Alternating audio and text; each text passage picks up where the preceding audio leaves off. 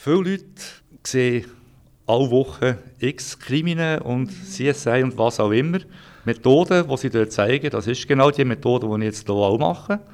Aber nachher geht es halt weiter und dann, das ist dann nachher das, was Zeit braucht. Und dann gibt es dann manchmal ein Aha-Erlebnis bei den Leuten. Du hörst den Polizeifunk, den Podcast von der Kapo Solothurn. Ich bin Tamila Regic und ich wollte herausfinden, wie es bei der Polizei wirklich zu und her geht. Etwas, was die meisten Menschen durch CSI Miami und alle anderen Krimiserien total fasziniert, ist die Spurensicherung. Aber läuft die in echt wirklich so ab wie in diesen Serien oder ist das total anders? Das erklärt uns heute Martin. Ich bin nebst dem normalen Sachbearbeiter für kriminaltechnische Aufgaben auch zuständig für die ganzen Formspuren, sprich alles, was mit Auswertungen von Werkzeugspuren, mit Schuhspuren und so Sachen zu tun hat. Kriminaltechniker, das klingt schon sehr spezifisch. Was kann man sich darunter vorstellen? Wir sind im ganzen Kanton zuständig für sämtliche Spurensicherungsmaßnahmen. Also immer wenn irgendetwas passiert, das kann etwas ganz Kleines sein, wenn ein Fahrraddiebstahl zum Beispiel, wenn sich dort jemand dran schneidet und Blut hinterlässt, können wir das sichern. Kann nachher aus dieser Blutsicherung heraus kann man DNA extrahieren. Das machen wir zwar nicht selber und kann das nachher so in die Datenbank eingeben und kann nachher anhand von dieser DNA, von dem DNA-Profil auf eine Person kommen, die mit dem Velo in Kontakt war, dass respektive sein Blut dort hinterlassen hat.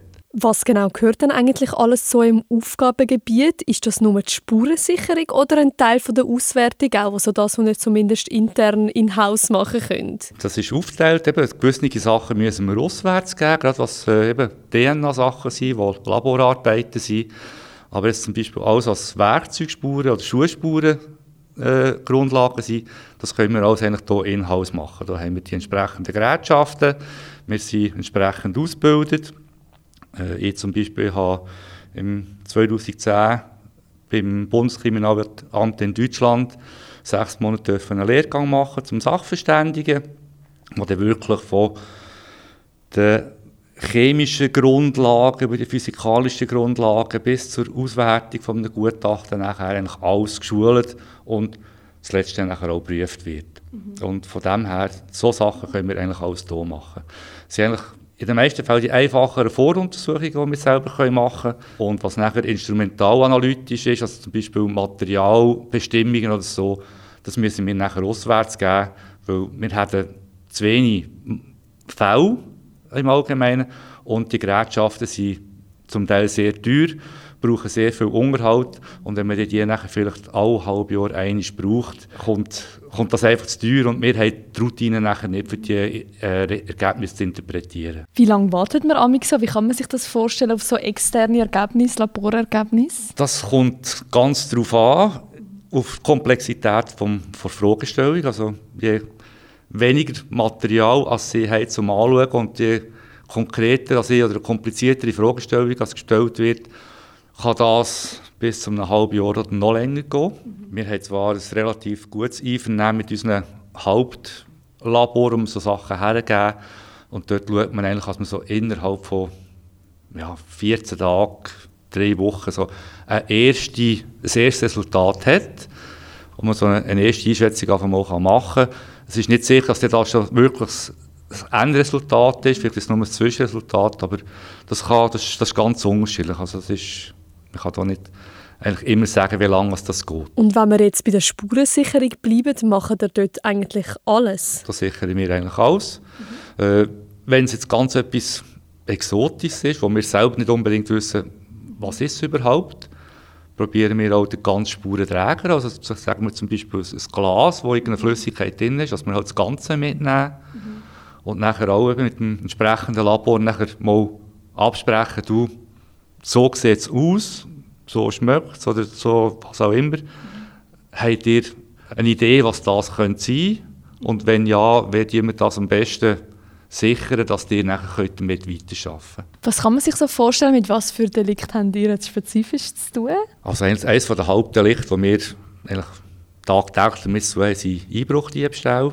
Und das Zweite, die meisten, die wir nachher zum Zug kommen, sind Sachbeschädigungen oder Körperverletzungen zum Teil auch, und es Wunden gibt zum Fotografieren und einfach allgemein Sachen, die Täterschaften Kontakt zu Opfern oder zu Sachen hatten. Aber effektiv so in den Film Mord und Totschlag, das kommt weniger vor, zum Glück. Kommt zum Glück weniger vor. Also wir haben im langjährigen Schnitt zum Jahr so bei 5-7 Tötungsdelikte, versuchte und vollendete.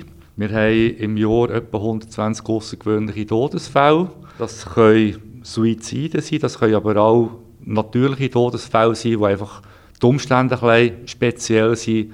Sagen wir, irgendjemand bricht draussen zusammen oder wird im Wald oben aufgefunden und man weiss nicht, ist wirklich ein natürliches Innesgeschehen passiert oder ist die Person gestossen worden oder was auch immer. Das sind auch die Momente, wo wir nachher zum Einsatz kommen, wo wir nachher mit dem Arzt und dem Institut für Rechtsmedizin zum Teil die Leichen nachher die Personen anschaut.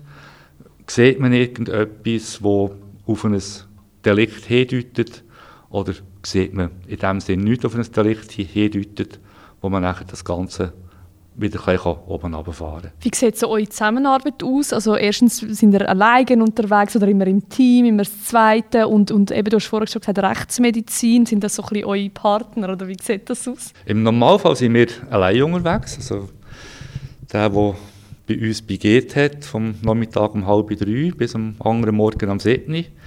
Der ist eigentlich allein. Es hat noch einen zweiten Brandursachenabklärer begeht. Also wenn es ganz drauf geht, könnte man den noch beiziehen.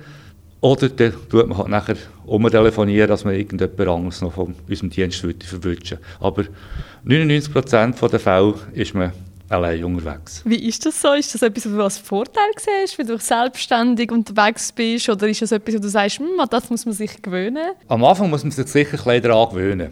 Jetzt wir, die aus der Uniform rauskommen, muss ich auch nur von mir reden. Wir sind uns das natürlich noch eher noch gewöhnt, nicht mehr zur Nacht allein im Feistern draussen zu sein. Die Kolleginnen und Kollegen, die wir haben, die Studium gemacht haben, für die sind das so Situationen, die manchmal ziemlich belastend können werden können.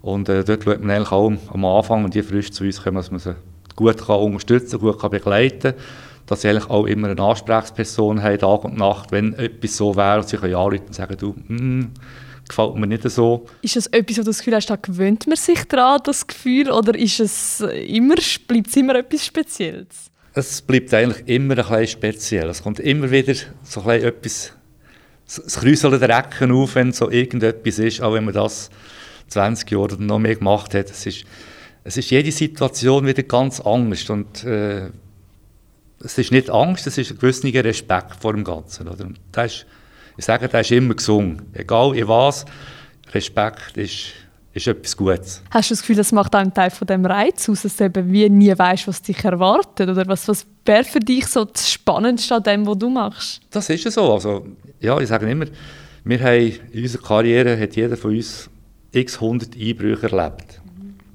Und gleich ist jeder, wenn du wieder frisch herkommst und ein neues Ort, ist er wieder Angst. Du musst wieder Angst in die Täterschaft probieren hineinzuversetzen. Warum sind sie dort hinein? Warum haben sie das probiert? Warum sind sie nicht an einem anderen Ort hinein? Und das macht eigentlich das Ganze sehr, sehr spannend. Und vor allem nachher auch, eben, wenn es um Todesfälle geht, um das Interpretieren von Spuren, wo, wenn ich das so anschaue in diesem Raum, wo müssten noch Spuren sein? Wo könnte ich die erwarten? Was ist dahinter, wenn sie eben nicht dort sind?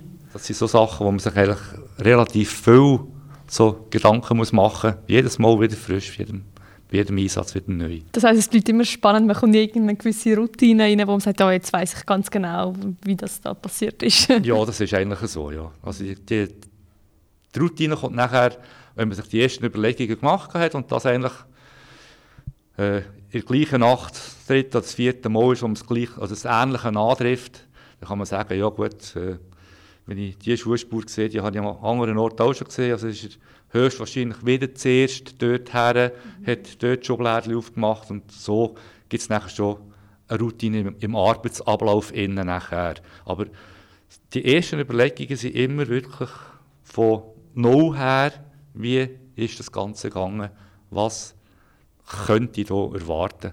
die machen sich natürlich schon, wenn es aufgeboten ist, bei der Anfahrt nachher und was dürfte dort vorgefallen sein und so. Ich glaube, es ist ganz speziell, um sich so die Bedingungen vorzustellen, wenn man dann an so einen Ort ankommt. Wie kann man sich das vorstellen? Ist man da in einem Zeitdruck, in einem Stress oder hat man genug Zeit? Oder wie erlebst du das? Man muss sich Zeit nehmen. Mhm. Am Anfang ist alles chaotisch in einem grösseren Delikt. Da sind Geschädigte herum, die, ja, für die ist das gerade ein Einbruch, oder? Die erleben das erste Mal. Die haben ein riesen Problem mit dem. Und dann weiss ich auch schauen, was man jetzt hier macht. Und da ist doch noch etwas, und da könnte es noch etwas gemacht haben, und da und da. Und dann muss man den Leuten sagen, ja, das wissen wir eigentlich alles. Die jetzt in eurem Eckchen bleiben und die dort beruhigen. Dann kommen wir dann schon zu, wenn wir Fragen haben.